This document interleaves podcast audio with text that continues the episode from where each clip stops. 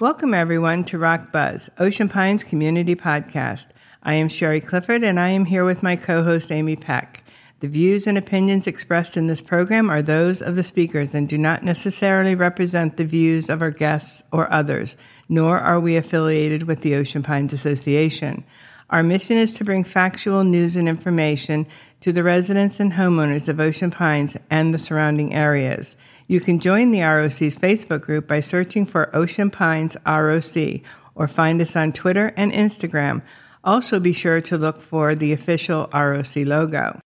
If you have news or would like to share your story on ROC Buzz, or if you would like to advertise with us, you can visit our website, oceanpinesroc.com, or email us at info at oceanpinesroc.com. Today we are talking about democracy in an HOA. Is our HOA a democracy? How does it operate? What happens when there is a board supermajority?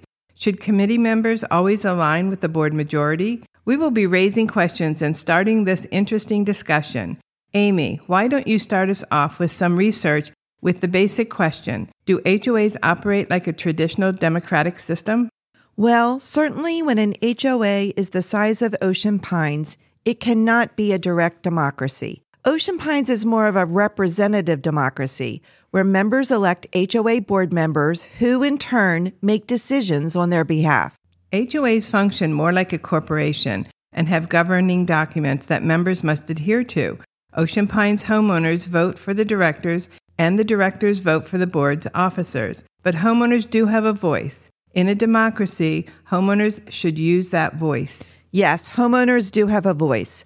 For an effective board and to foster a sense of community, it is important that all homeowners' voices are heard. This can be done by board communication through emails, surveys, social media. Remember suggestion boxes, Sherry? Yes, I do. Members in good standing are also allowed to make a public comment at the board meetings. Members can email directors and committee members with ideas and suggestions. Members can email the info line with questions. We at the ROC encourage that sort of interaction along with allowing comments on our Facebook group. Another way members can be heard is to be on an advisory committee. Let's talk a little bit about advisory committees as this subject has been in the news under this board quite often. What role should an advisory committee have? Well, advisory committees play a crucial role within homeowners associations.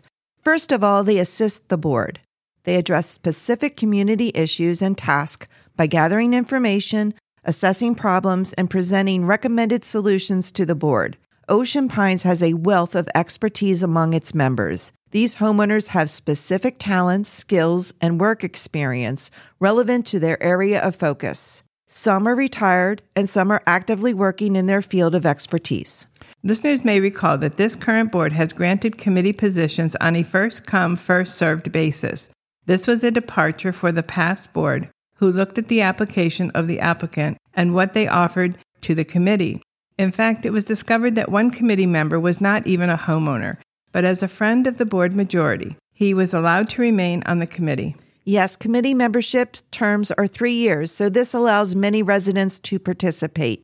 These advisory committees should play a vital role because constructive collaboration benefits the entire community.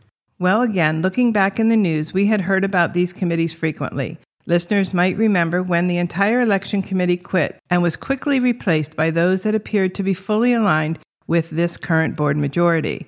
In fact, you were removed from a committee for disagreeing with the board majority. This removal did not follow the procedures outlined in the governing documents, and then when there was a board meeting and vote, despite no evidence being brought by the board majority at the meeting, you were removed. Yep, that's what happened to me. Also in the news was a board majority friend who publicly defamed a head of a department and was not removed from the committee, and that employee unfortunately left.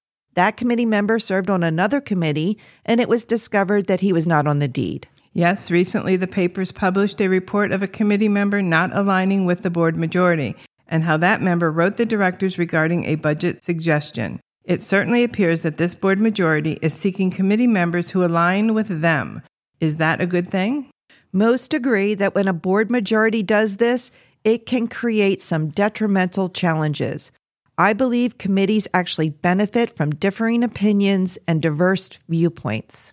When a committee member disagrees with the board majority, it actually ensures a broader range of ideas and recommended solutions. A one size fits all committee that completely aligns itself with the board majority may overlook things or even fail to address the needs of all the members of the community. Same can be said with the directors aligning themselves with the supermajority.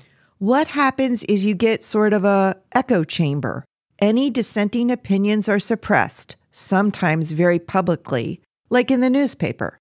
This tends to hinder creativity and coming up with good decisions. Encouraging respectful discussion, even a healthy debate, and welcoming differing viewpoints leads to better decisions and solutions. So, what I hear you saying is having an open minded and diverse committee and a board of directors ensures better ideas and solutions and is much more inclusive. That's a really good summary, Sherry. We shouldn't expect every committee member or every board member not to have disagreements with what is going on, but we should expect the committee members to understand that their role is to provide recommendations and advice and that they do not dictate decisions. And to be respectful. Right.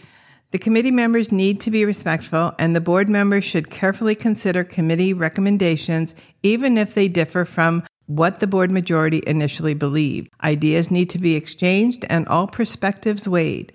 The board has the final decision, but needs to consider what the committee is saying. Active listening is important. After hearing from a committee, even if the opinions differ from the board majority, it should prompt the board to examine the issue, gather some more information, and explore other solutions. Diverse perspectives can lead to better decisions.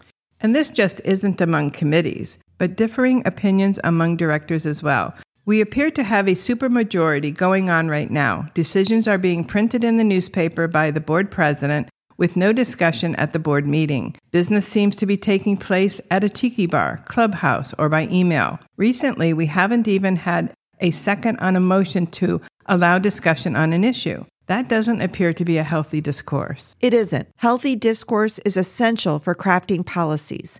Certainly, directors' discussions should take place in the boardroom and not on social media or in the press. Privileged information should never be discussed. I don't even think committee members or employees' emails to directors should be discussed in the press. Certainly, slandering members, committee members, or other directors should not occur. Differing opinions should be graciously accepted. HOA members, committee members, and directors need to maintain professionalism, respect, and focus on what is best for Ocean Pines. So, what do you think about the makeup of the board majority? Do you think committee members need to be aligned with the board? Let's keep the discussion going. Yes, please send your thoughts to keep the discussion going. Please join our Facebook group by searching for Ocean Pines ROC and be sure to look for our official logo. And if you would like to be a guest, advertise with us, or have a story idea you want us to cover, please email us at info at oceanpinesroc.com. And as always, thanks for listening to ROC Buzz, your community podcast.